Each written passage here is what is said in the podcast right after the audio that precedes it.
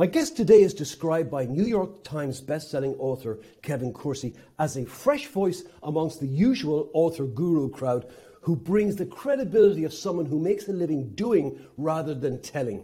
He describes himself as a pioneer in the application of business and technology trends to learning programs and with a unique ability to identify the connections between business trends, technology, and learning, and to facilitate the organizational change required to implement the required solutions.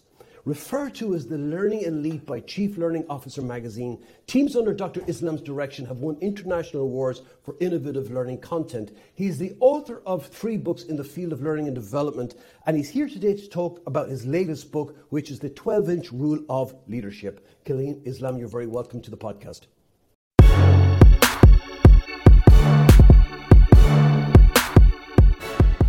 Thank you for having me. This is exciting. It's my great pleasure. I've looked forward to this since uh, I was introduced to you. Uh, before we get into the the 12 inch rule of leadership, which in itself I'm, I'm fascinated with your book because in, in, in we have this three foot rule, which is not, of, of selling. And so I'm curious, deadly curious to know more about the 12 inch rule of leadership. Um, but tell me a little bit about your, your background, where you're from, and, and, and how you got into this world of learning and development and leadership.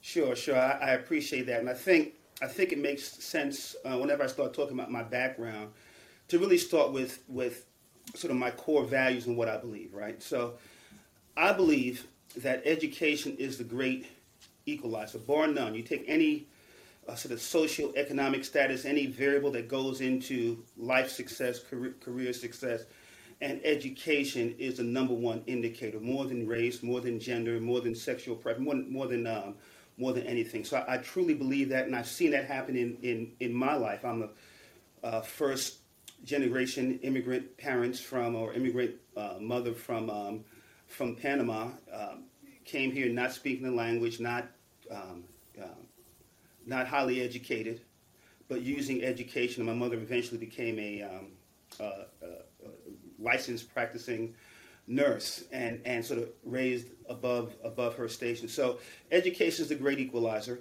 And I also believe that the right learning solutions can transform individuals, organizations, and societies. And when I connect the dots backwards, facilitating this um, transformation has been my life's work.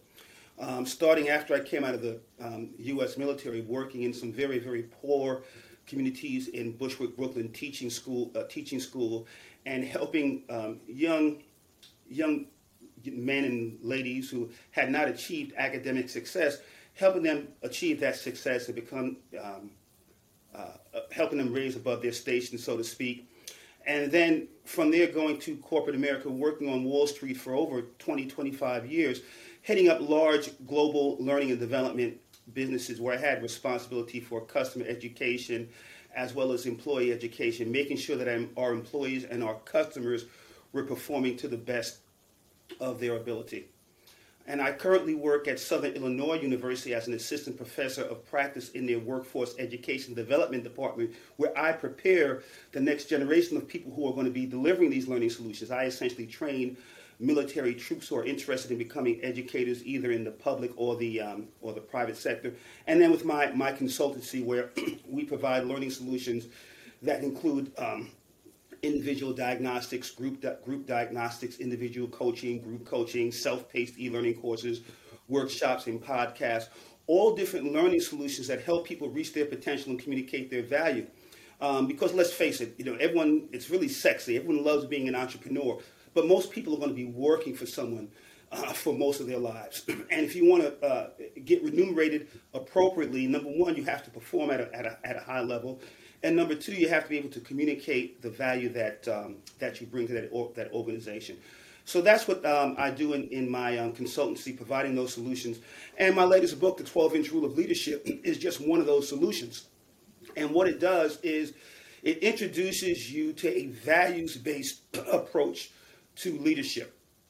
And what makes this book different than a lot of other books about um, leadership is typically you have someone who has done something well, has, has had some success, and they'll write a book about leadership. And essentially what they're saying is, hey, if you do the things I did as a leader, you'll be successful too. And we all know that's a bowl of crap, right? That's not true. Um, I'm a big, big fan of, of, of Barack Obama. I, I, think he was a phenomenal leader, but he has a different personality and different disposition than I do. So to tell me, hey, Kaliym, just do what Barack Obama did and you'll be a great leader, you know, I don't buy that. You know, mm. um, another thing that makes this book so this book actually is, is, not based on one person.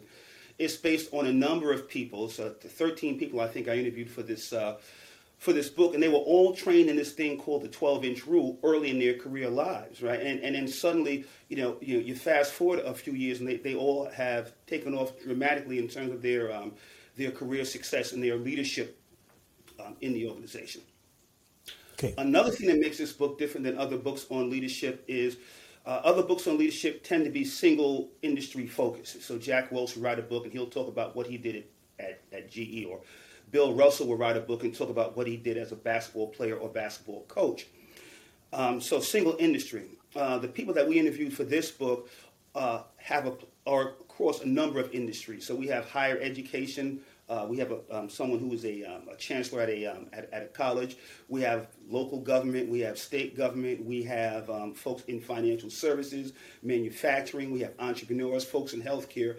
Uh, so the thing they have in common is they will use these principles and all of them have been successful. All of them have different personalities. All of them, um, uh, uh, again, work in different industries. But the thing they have in common are these principles, these values, uh, the 12 inch rule. Okay. Tell me, I'm, I'm deadly curious, uh, just the 12 inch rule first before we get into the principles.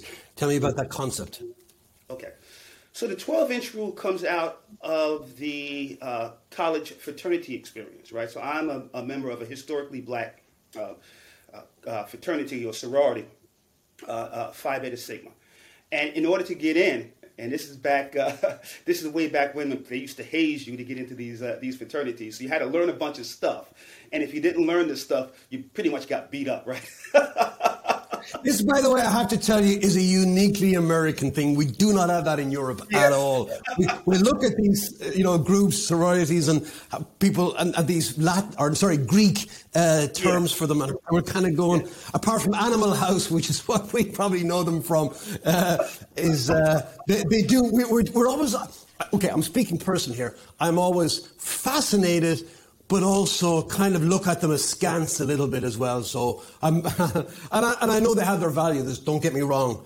Um, but uh, I'm, I'm, curious to know where, where the connect, please, the 12 inch rule to that. I, I, I, I, certainly will, but just, just, just to go ahead and, and make that connection. So if you look at, um, I know most of your listeners are probably over across the pond in, uh, in, in Europe, but if you look a lot at a lot of the uh, um, uh, very successful leaders, especially in the African American community, uh, their background comes from the fraternal experience. So Dr. Martin Luther King Jr. was a member of a historically black um, fraternity or sorority. Uh, uh you know, Jesse Jackson, John, Lew- John Lewis. So these, so these are icons in the African American community, and their background comes from the fraternal experience. But I think the point was, you know, it's 12 inch rule. We had to learn these things to get in. And my plan was not to write a book. It was an observation. So my observation was that the people who joined this organization who could remember the 12 inch rule after a bunch of years, my observation was that their career trajectory was a lot steeper than those who who didn't and couldn't remember it. So my, my goal was to write, I was going to sort of shore up my academic chops and write another peer review article and say, hey, you know, you know, Dr. Islam's really, really smart.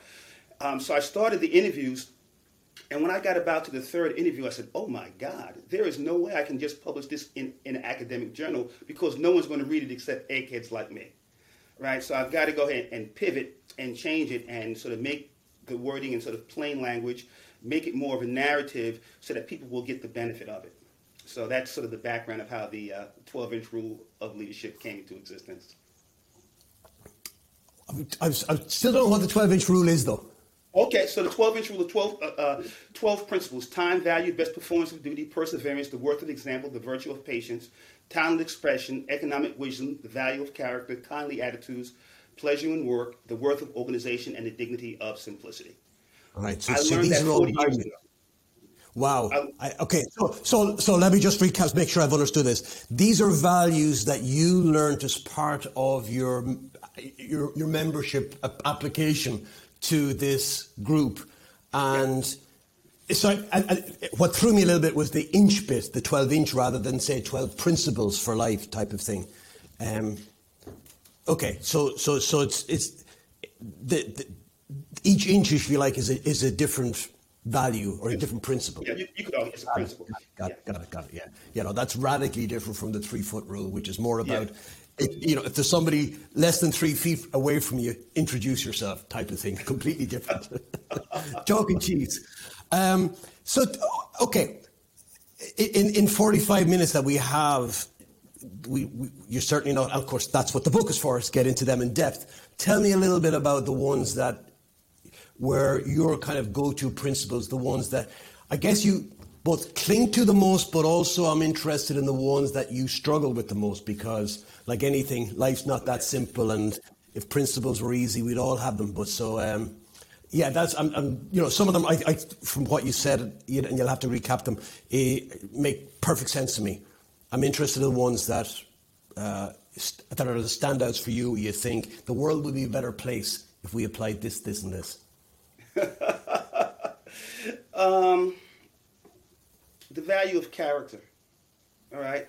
Um, show, showing good character at all times. I mean, it, it, it's tough. My mother used to always say, never let someone take you out of your character.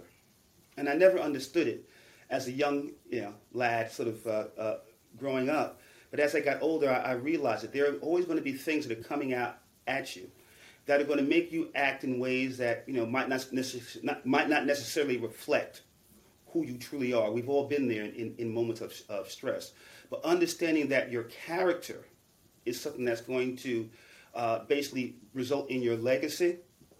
okay, then maintaining your character at all times, whatever that character is for uh, for you. So that's that's very important.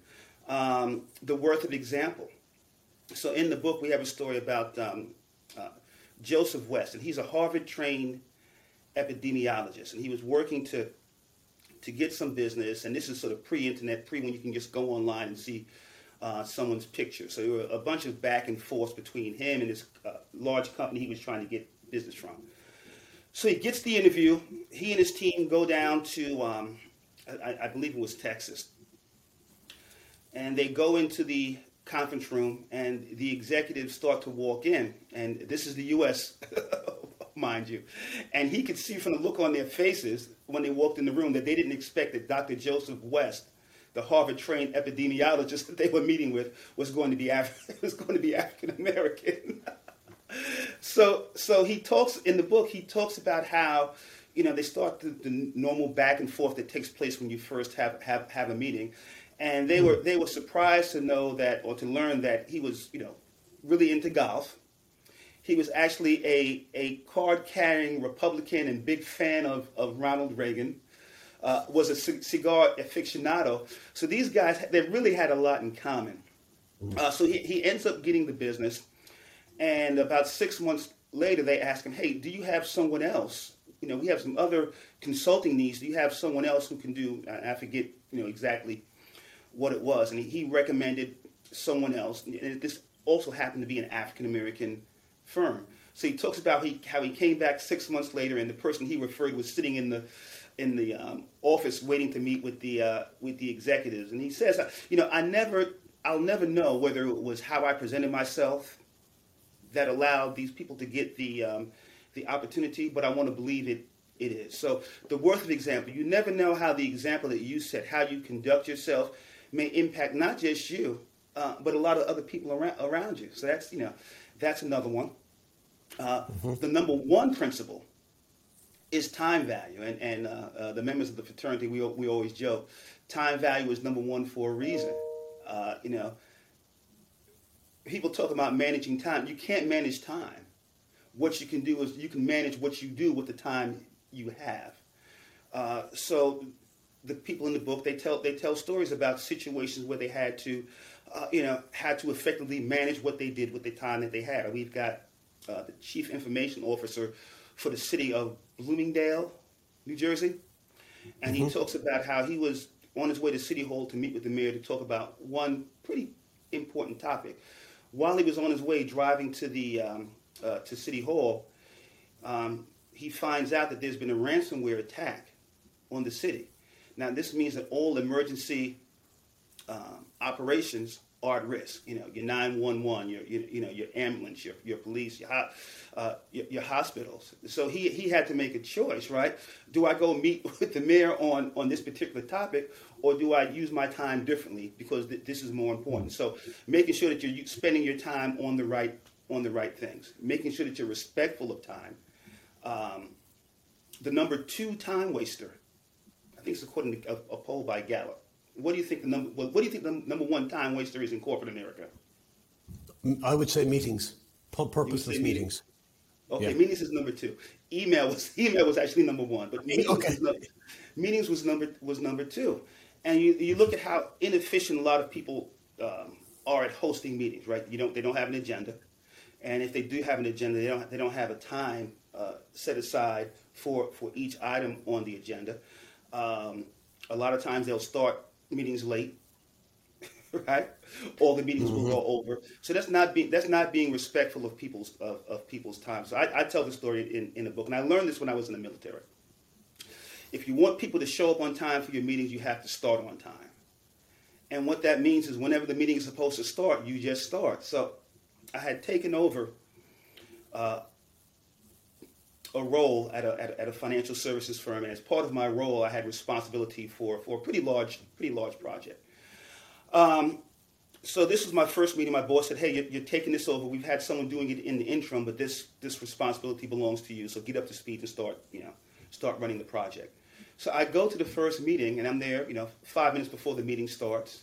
The only person in the room is me and the, the person hosting the meeting. And, you know, so 10, 15 minutes later, I'm looking at my watch. It's 10 minutes after the meeting was supposed to start, and now people start sort of rolling in. Um, there's no agenda. They're just going around having sort of uh, basic conversation. And I said, hey guys, you know what? You know, our boss basically said, I'm in charge of this. You know, it's, it's we're already running, run, running late. Why don't we end this meeting? I'll send out a meeting request for the new stuff. I'll go through any notes that I have, and we'll start. You know, we'll start next week. Next week, the meeting was supposed to start at 1 o'clock. At 1 o'clock, it was me and one other person in the room. I got up and I just started talking. We're going to go ahead. And as people walked in, they, they basically see me standing in front of a room with no one talking, and they start looking around like, what's, you know, what's wrong with this guy? And they asked me to recap. I said, no, we're not going to recap anything. The meeting started at 1 right? I want to be respectful of your time. I need you to be respectful of mine. The stuff that we covered before one, you missed because you weren't here. Well, mm. long story short, the next meeting, everyone was there on time yeah, yeah, that's actually I, I love that. I remember a guy when I worked in Motorola.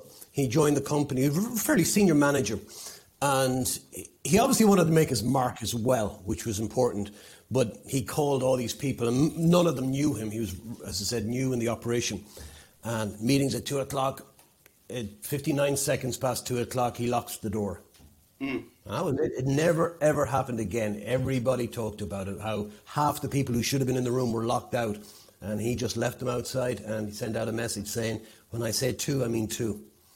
And uh, you, you, you, I think you train people on how to how to deal with you by your example. Yeah. Which goes, so it's interesting actually. What I'm hearing here, and I, I know we've only explored a few of them, but I'm I'm, I'm hearing these uh, interconnections between them. So, for example, you, you talked about example. Well, if you want to demonstrate the value of your time, you have to lead by example with that. Um, Absolutely. And, and, and character comes into it as well because that's the one immutable thing that we have. And I think we've seen over the last few years how that how important that is, particularly on the sub on the public stage. Without getting into politics, yeah. you'll you, yeah. you'll see it the world over. I'm not picking on any particular place yeah. or individuals. Character, how important it is, and how people will often give it up so easily. Then maybe it's not true character. I don't know what, what your thoughts on that are.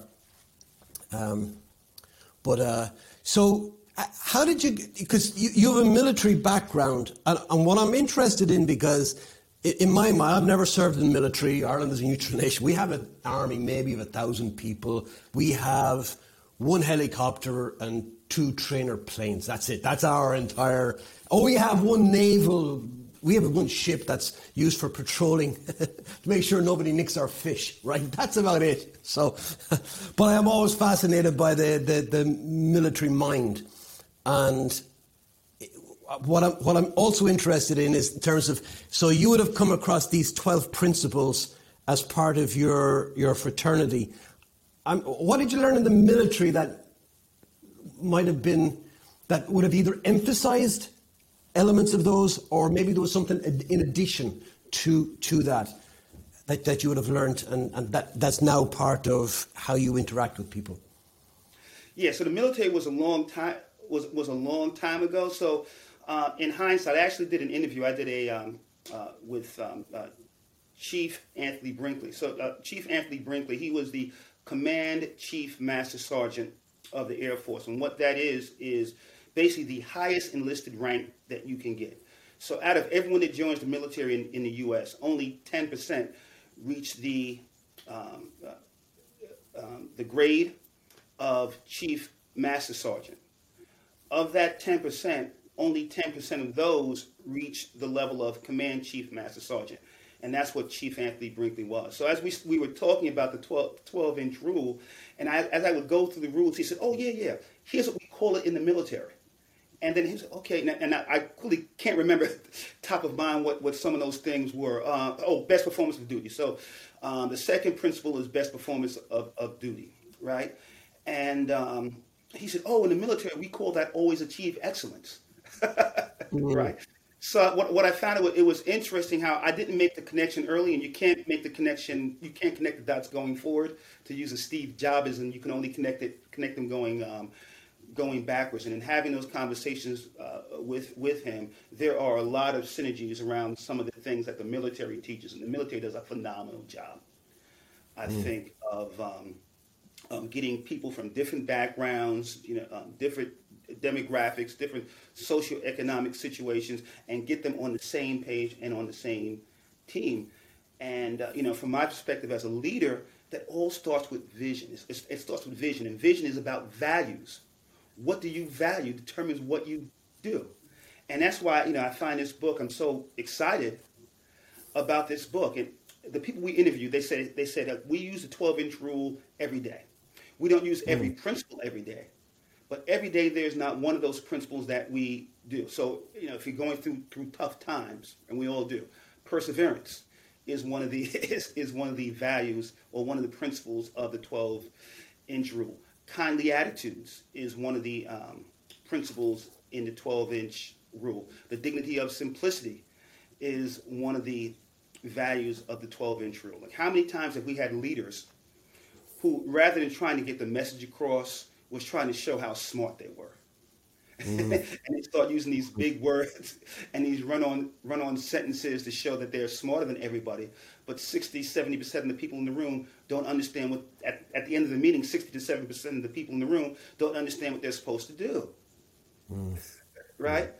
Uh, that's uh, one issue. Yeah. And then when, when, you're not using a values-based approach to leadership, and, and oh my God, I've had some phenomenal experiences with this. I've turned organizations around uh, with this because w- when you have a values-based approach to leadership, you just teach the values. That's all you have to do, and you have to, uh, uh um, you know, sort of walk the talk, so to speak.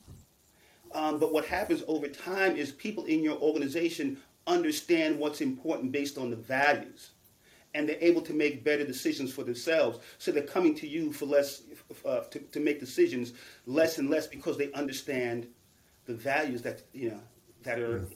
that you're trying to engender in the organization. Mm. Uh, so probably one of the best uh, uh examples that I have around sort of values really working. Um, I was running a, um, a, learning and development organization. It was global. Um, we were over in um, we were in the U.S. Um, EMEA, um, well, yeah, Europe, Middle East, and Africa. That's pretty much the globe, right? and I would always ask when they would come and talk about work that they were doing, I would always ask, well, how does that align with the vision of our organization? Most times it always did, but I wanted them to understand that when you make decisions, it has to be based on what's on the vision, what has to be based on the vision of the, the organization. And I, I remember we were in a meeting, and I had what I thought was a great idea. Hey guys, how about we do X, Y, Z? And all of my direct reports looked at me. They said, "Well, Kaliym, how does that align with the values of our organization?" and I said, "Man, I did it. you know, I got it. You know, they understand it." and mm. that was passed down to the organization. And you know, so all of the sort of management leadership of the organization, we were really able to focus on sort of strategic decision makings and making hard mm. choices and hard decisions because all the easier stuff was handled below us because everyone was working in alignment with the values of the organization. Mm. I have a few questions that have popped into my head as I'm listening to you, Kaliym. One is, where do you, in your experience with these principles, where, where do you find is the greatest impediment to adoption of the principles within an organization? Well, it depends on where you sit in the organization. Um, so if, if, if, if something's starting from the CEO, then it's, it's a lot easier. right? Mm. Um, if you're middle management, it, it's harder, right? So because the organization above you, um, those above you aren't supporting it, you know, and those below you don't buy, buy into it, you know, there's a big problem. Um, mm. I have experienced success in that in that space though. So um, uh, years ago, we, um, I was running an L and D organization, and we were, we were trying to figure out how do we develop faster, better, cheaper learning solutions of high quality, right? And um, the old instructional design approaches just, just weren't getting it. So we decided to adopt an agile approach to developing learning programs. Now, typically, agile comes from the software development world. But in, in our organization, the software development world was still using a um, uh, what they call a waterfall approach to project management. Mm. The training team wanted to use agile. Um, uh, and which we did. So we didn't have anyone else in the organization that was using Agile except, except the learning organization. There was no model for us to, uh, to, to, call on because no one had ever used Agile to develop training uh, before. But, but we believed in it. And we had a lot of success. And so what happened as a result of the success that, that we had with the learning organization in terms of using Agile as a development approach, the entire organization, the world's largest post-trade infrastructure organization, adopted Agile because of the success that the training organization has had with it. Mm. And that's unusual. Usually it's IT that sort of leads the way or, you know, or uh, sales mm. or human resource. So that was, um, uh, that was pretty rewarding. Mm. I, when, when it comes to the adoption of principles, as I would imagine that most organizations, if you look at the individual members of the organizations, that they probably gravitate automatically that they live out maybe you know character, for example, or leading by example, and so on. That that they'll have this maybe patchwork quilt of application, just what they bring from their own lives, and then you, you come along or they, they, they get to read the book, and your goal then is to open their eyes to the blind spots that they may have as well, or areas that they mightn't have considered. And I'm curious to know your experience where the role of, when I say leadership, I'm talking about the CEO specifically, because we, all see, certainly in, in the public sphere, leaders with a do as I say mantra, not do as I do. They don't lead by example. And therefore, it's one of these, this too shall pass, because people will ignore it unless they see it. It's coming from an authentic place from the leader. And I'm wondering how you I guess what I'm asking is that I can imagine with a CEO who reads the book, goes, this, this is it, this is exactly, you know, it aligns with their own beliefs versus the one who kind of says, I want everybody else to adopt this, but they don't themselves. I'm sure you've come across it, and I'm wondering, yeah. can you have a successful implementation unless every, you know, the, the, the CEO is authentic in it? Uh, no, no, you can't because because when the CEO is not not authentic, you, you give space for dissenters, and you know you, you give space for the uh, what they call it, the flavor of the week or the flavor of the month, whatever the case may be. I was um, working in one organization that, that, I won't I won't name, and um, we had invested a lot of money to train uh, a lot of folks in Six Sigma. I remember you, you mentioned Motorola uh, you work mm. for Motorola. Actually, I, I, received my Six Sigma training from Motorola University. um, Good old MU. so as a um, as as an organization, we said we, we were adopting Agile. I'm not an Agile, um, um, Six Sigma, And you know, there's mm. certain language. There's a certain language that you use when you're practicing Six Sigma. There's certain artifacts that, that you have to use. There's a certain cadence to how you um, how you run meetings. Um, certain terms that that you use. So the the whole organization, every leader in the organization was was trained in Six Sigma. But then when I would go to the officers' meetings, uh, or I'd be in meetings with the, the, the CEO or one of the CEO's uh, direct reports, they weren't practicing any of it. Now they would show up at the ceremonial trainings and say, "Yeah, you, you know, you know, we're on board with this." But when you looked at their practice and what they did on on a on a, on a daily basis, um, it wasn't being practiced, right? So yeah. the worth. So this goes to the the worth of example, right? they weren't showing. They weren't um, living the example that they wanted everyone else to follow. Um, so mm. you know, over time, it sort of fell through. It never never got that adoption. Mm. Yeah, I, I, I can imagine that. And it's also, from a trainer's perspective, it's much more difficult to give your best self to an organization where you see that disconnect in, in, in the organization. It, it's hard to, to, to, to do that. Uh, another question I had for you on the principles which one, in your experience, is the most difficult to adopt, or should say, not adopt, to live by? Yeah. Uh, so this is what I believe, and this is what uh, came out in the book as we as we went through the um, through the interviews. Uh, the virtue of patience. that is hard. Okay. That, that's especially hard yeah. for, for, for, for a hard charging leader, someone who's trying to implement change, someone who's trying yeah. to, to, to, to, make to make a difference. Uh, being patient and letting things sort of, sort, sort of play play out. You know, yeah. Partially, sometimes it's because of the, just the disposition of the individual. You're just, just not a patient person. It's not your strong suit, and you got to work on it. Um, sometimes it's because of outside pressure. Okay, we need to see these mm-hmm. results mm-hmm. yesterday. So there's pressure on you, and, and, if you don't do it, guess what? You might not have a job. Um. So that's you know my experience has been that that's the toughest one for, for me. And in, in, in throughout the book, everyone that we interviewed said, yeah, that's a tough one for me. I'm not you know patience is hard for me. Is that twin? Because again, I talked about the overlaps, and here's a, one that pops into my mind. You talked about the value of perseverance. And are they two sides of the same coin? Because people often, they're not patient because they don't have the skills of perseverance, they don't have that as part of their makeup, and therefore they lose patience too easily. Um, yeah, no, I know they're different because you can be impatient and still persevere. But yeah. I'm just wondering how, how much of what we see is really a lack of perseverance. Yeah, so so um, I think the term that they're using now, or the, the popular term of the day, is uh, is grit, right? Is mm. I think of perseverance, I think of grit. You know, stuff is tough, and and and and you might not necessarily want to do this. It's hard for you. It's it's not easy, but you, you find a way to sort of put your nose to the grindstone, so to speak, and and and make it happen. So I tell the story mm. in the book. Um, as part of my consultancy, I was essentially uh, running the operation for a um, small human resource um, HRMS implementation firm. And in the middle of a really big project that could make or break the company, uh, uh, the technician who was working on the effort quit, and the project manager who was overseeing the project quit. So you had two layers of information about this particular project that disappeared, and, and I had to step in and, and, and manage the project.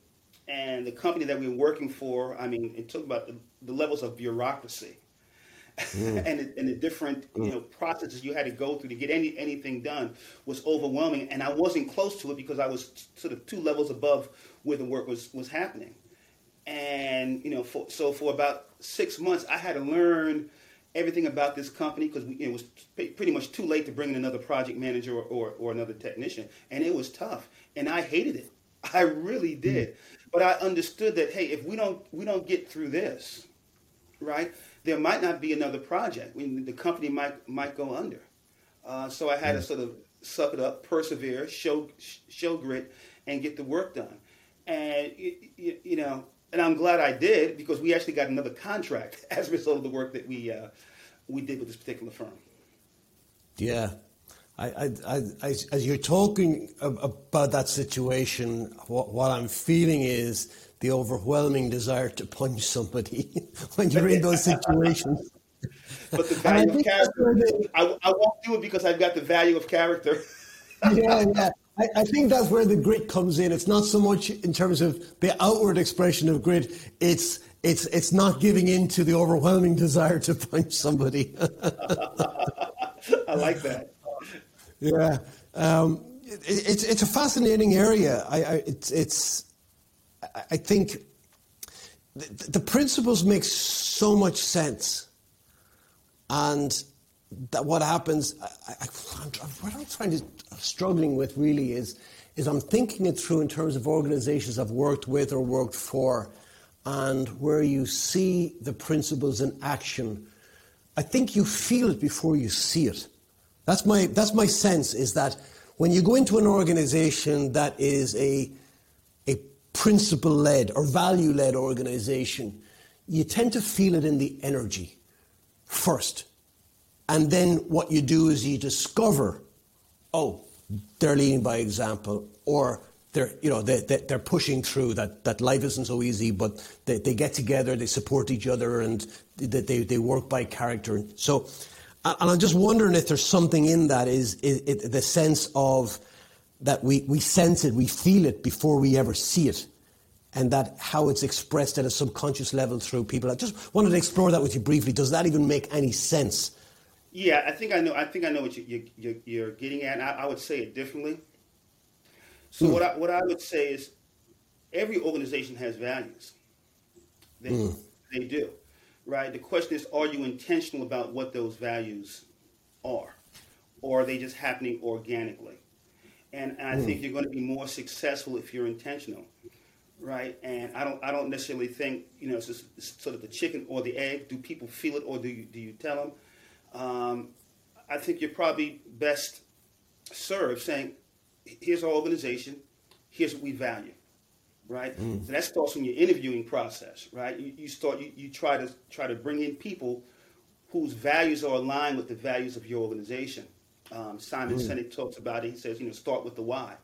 You know, mm. you know what you believe. You know, you know. So I, I, I think that organizations are best served when they're intentional about you know what what type of values do we want to engender in this organization in this organization right and then being intentional about building it into your everyday activities so again in the organization that i ran it, it, it was all about making sure that there was alignment between mission and vision so we, we hmm. talked about it all the time it's important what's the mission what's the vision i used to give out cards little um, almost like business cards on, on one side was the, the, the, mission of the organization and our, and our motto, um, solving business issues with learning solutions.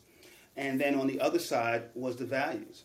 And every once in a mm. while, I'd sort of walk out into the bullpen and sort of uh, meet with meet with folks, and I would say, "Hey, what are our values?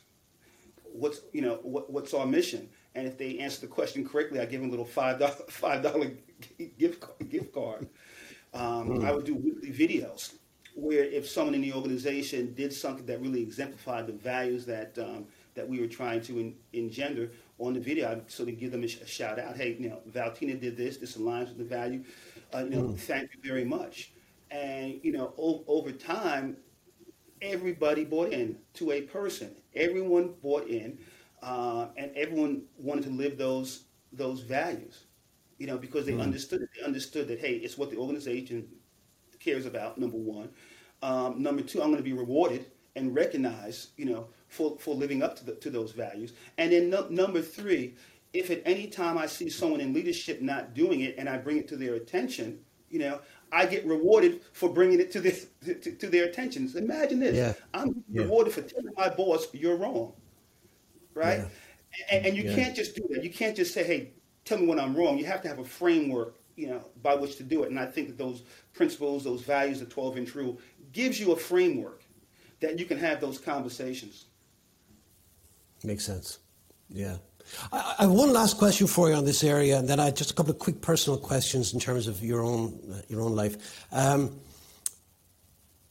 I, I I started work in large organizations back in the 80s, then through the 90s, early 2000s when I went out on my own. And and as and I've worked with a lot of other organisations since, and I I think I've sensed the change in terms of how orga- the, the the realization of the importance of of being a value led organisation my early experience was very much where in the 80s there appeared to be a disconnect between the ivory towered, as we would see them, leaderships and everybody else. It was very us and them. It was the kind of places where the leaders in the organisation would have had designated car spaces with their names on it. And some, it was even one organisation where they had their own designated canteen or cafeteria, or cafeteria, oh, cafeteria, sorry, cafeteria. Um, and what you'd find is that the leaders would, would bring in some consultants and they'd come up with these mission statements and the value statements, then they'd have them turned into posters, and they'd have these virtue signaling posters around the organization. Uh, put the customer at you know, the, the heart of everything we do. Customer is yep. king, customer number one. But then when you saw what they did, they screwed the customer. They didn't because the the the KPIs of the organization of the managers further down were not aligned with the what they were being told. Now, I, am wondering. I think that's changed. I'd be curious to know what you what you say that, or or is it still very much a, a, a hodgepodge? Because I love these organisations. You see them, the, the kind of the 50 best org, uh, companies to work for. Those organisations have their act together and seem to know what they're doing. And as I said, you can feel it when you go in there, and you can feel the organisations when you go in, and it's just dead, and people can't wait for five o'clock to get home. And yeah, uh, I, I, yeah I'm curious to know is that kind of 80s, 90s mentalities that's still around and, um, yeah, and, and, and how when you see it, you go about fixing it. Yeah, there's a lot to unpack there, right? So I, I would say that it, that it still, it still exists. Um, in organizations where you do have some organizations where, you know, the CEO and the, the senior executives, you know, they're, they're sort of elite, they're in the Ivy Tower, they're untouchable. I was uh, working with one organization where the CEO had to walk around with security. You know, can you imagine that? Um, and was that ego, or was that he was genuinely under threat? Excuse me. Was that his ego playing out, or was he genuinely did he need security because of who he was? You know, maybe very rich and was a kidnap um, threat. I, I, I, don't think it was the latter.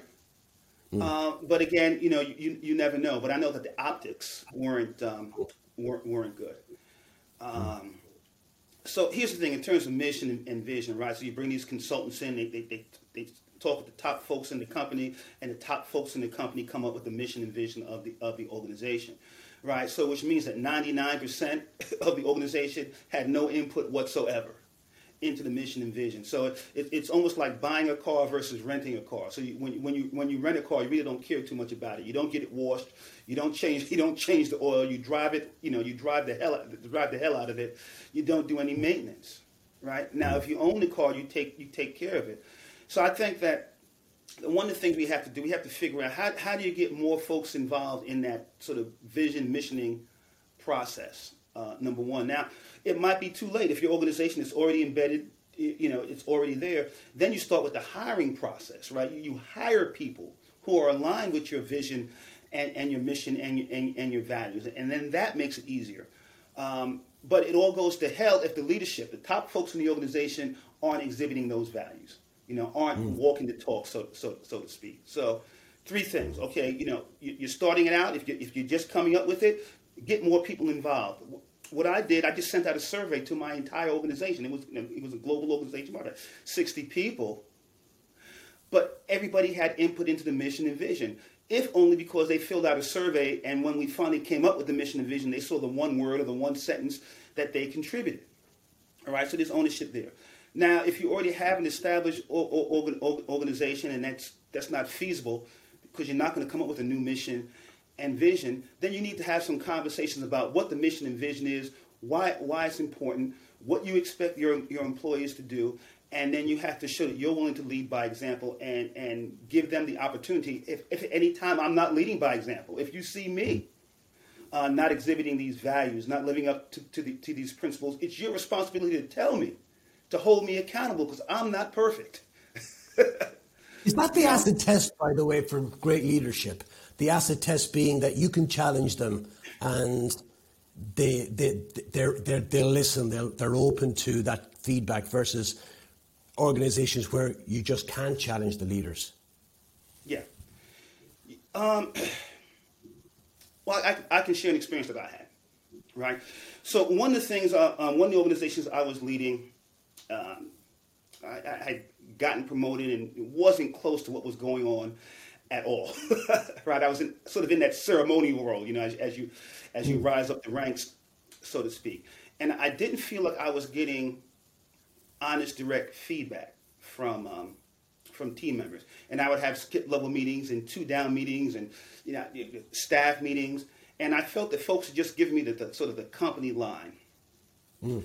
And um, I would do these weekly videos uh, on on Fridays, letting the whole organization know the good, the, good, the bad, and ugly of, of what was happening, and thanking them for coming to, uh, to work. And I would always ask, you know, hey, what can I do better? What's wrong? What am I doing that's bothering you? What do we need? What do we need to change? And I remember I had one uh, sort of one-on-one, two down meeting, and this woman, her name was Valtina Sylvain. I always want to give her credit. And she told me two or three things, and I, I see she was nervous. She, she told me two or three things that I needed to stop doing as a leader right away. And one of them, which was, you know, when I would come out to sort of just show that I was normal and wanted to socialize with everybody, and I would tell them, hey, if, you, if you're working on something, just let me know. I'll, I'll walk away. I'm just, you know, I'm just trying to stay connected.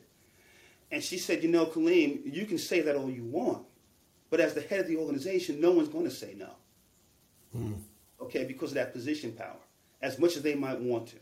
So she said, you need to stop doing that right away because it takes us away from doing the work, the work that we're doing. So when I made my weekly video, one of the things I said, hey, I want to thank Valtina she brought this to my attention. Obviously, if she brought it to my attention, she's not the only one that this this bothers. I'm sorry.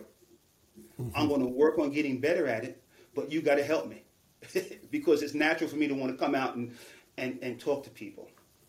I put that video out. Uh, my next one-on-one or two down meeting, someone else came in and they had a list of things. you know, so so so so so, so the good the good that came out of it was, hey, people knew that you know that um, they were going to get recognized for, for bringing for bringing things up. That it was okay to, uh, to, to to challenge leadership. And a lot of these things, when they would come to me, I mean, it was like an avalanche. People, you know, how about this and how about that? People came in with a bunch of stuff. But um, what that engendered was sort of open, free uh, communication. And it's one of the really one of the best experiences of my life. I saw the organization change from uh, when we started doing employee engagement scores and, and, and leadership scores, uh, you know, going from literally the, the, the, fourth quartile to having the best scores in the entire global organization, you know, in a two-year period. And that's probably one of the, one of the sort of turnarounds that I'm most proud of. Mm. It's a great example of vulnerability being true power. well, it's value, it. right? So it, it, it's value because those are the things that I value, right? So I, I think mm. that leaders have to be very uh, transparent in what they mm. value, transparent in terms of talking about what's important and, and why it's important. And then o- o- over time, you want to attract more people that are aligned with the values that you're trying to engender. And those folks that have different values, and, and believe me, that's okay. We, we don't all have the same values right? Mm-hmm. But, but, let's help them get to an organization where they're going to be more successful because, uh, you know, how they go about the work and, and, the types of things they're doing and how, how they're interacting is more aligned with their personal values. And I think that's when you have when you can create that environment. That's when you've got you've got something you've got something special. And that's and that's what you can sense. That's the the energy that comes off that when you walk in to an, a room where people are giving of themselves, they're expressing themselves, they're communicating. You can sense that energy. There's no question about it. When you walk into an organization when everybody's afraid to say anything, they're watching who's looking at them, what they, what they should be, you know, are they're doing the right things and they're nervous about it. You can sense that as well because it's dead. There's a dead energy. And uh, I've worked in both. And, and, and that was, I, I, I kind of, my, my apologies, I, I diverted you from the question, which was around how do you even overcome that? Or can you? Do you mean, do you, when you go into an organization, how often do you come a counter that organization where you say, look, I'm sorry, you're, you're past help, I, I can't help this organization, or, or, or is that even a thing? Well, if, if, if, you're, if you're doing a good job interviewing before you join the organization, right, you can find out. I mean, you can find out right away. You can find out when you walk in for the interview, uh, you know, how the executive assistants, how, they, how they're inter- interacting.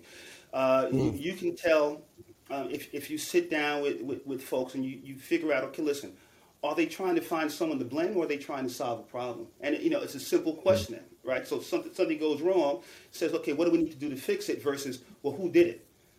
Yeah, yeah, I love that one. Are they trying to fix something? Uh, you, and there was a couple of things that I took out from our, our, conversation today. I love that one. Are they looking for somebody to blame, or are they looking to fix it? And that's you're right. That's easily to identify with. Um, yeah, I, I love that. I think that should be the title of this talk. it might, yeah, it's that's. I, I love that um, because it's it's. You, you mentioned that one of the values was simplification, and that's Maybe an example of it. Yeah, yeah, is is that when you can simplify the complex in terms of how people assess things, for example. Um, yeah, that makes all the difference. Can you though? What, my question was related to okay, if I'm interviewing for an organization, what do I look for? What about you as a consultant going into an organization?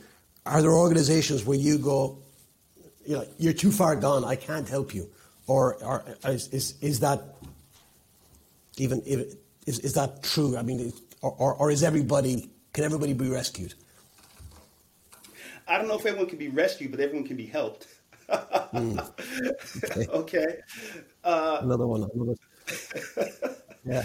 Yeah. So, so I think, and, and, and that's my job. My job is to help, is to help people, right? So again, learning solutions to help people reach their potential yeah. and communicate their value right? Yeah. So, you know, again, keeping it re- real simple. All right. Uh, what potential are the people in your organization not reaching? All right. Yeah. And what could I do to help them start reaching their, their potential? Right. Right. Um, in terms of communicating their value, how are your people not communicating? Okay. Um, what are they not telling you? What's what's happening with them mm-hmm. talking about what's, what's what's going on? And is there a way for me to help you?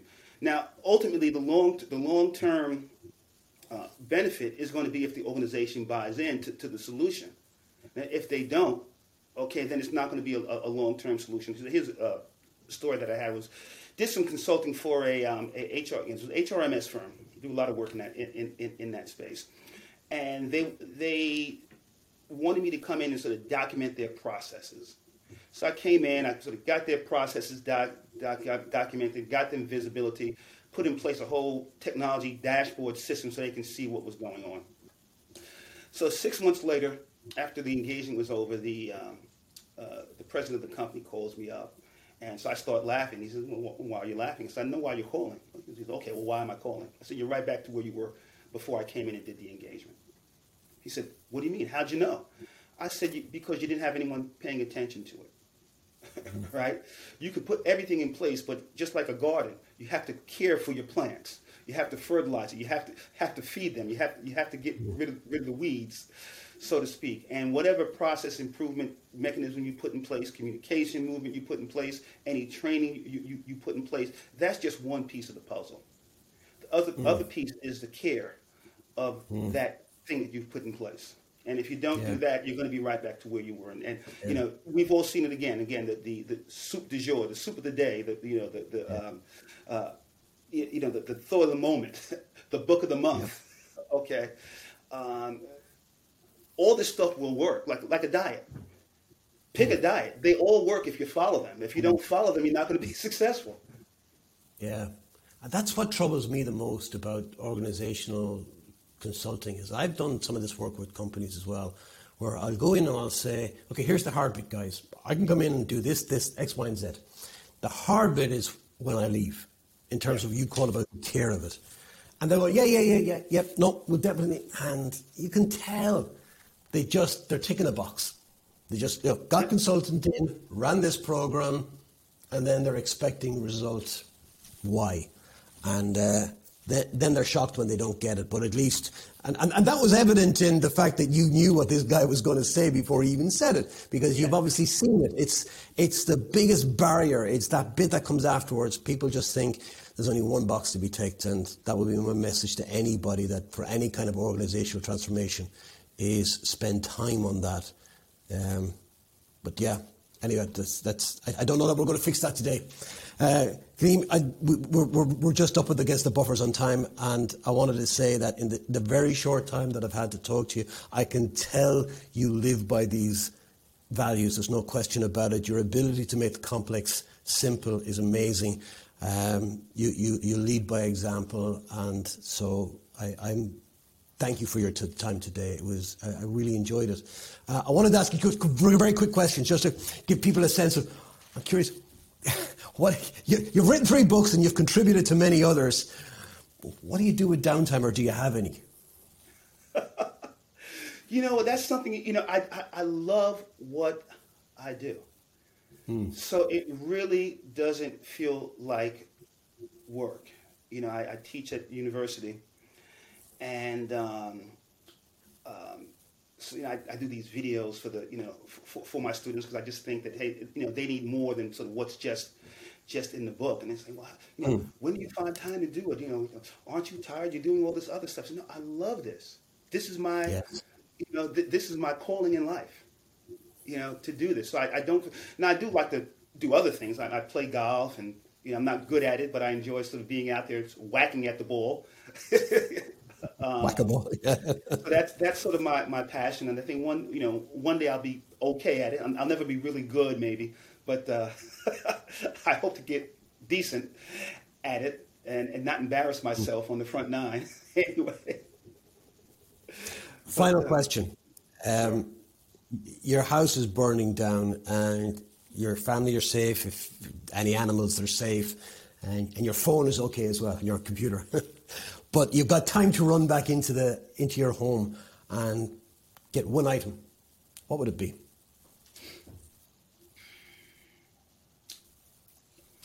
I've got a picture of my mother um, mm. that uh, she's been going for you know for for a number of years.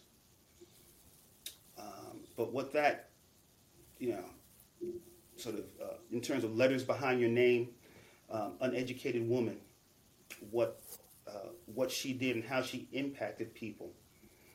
Um,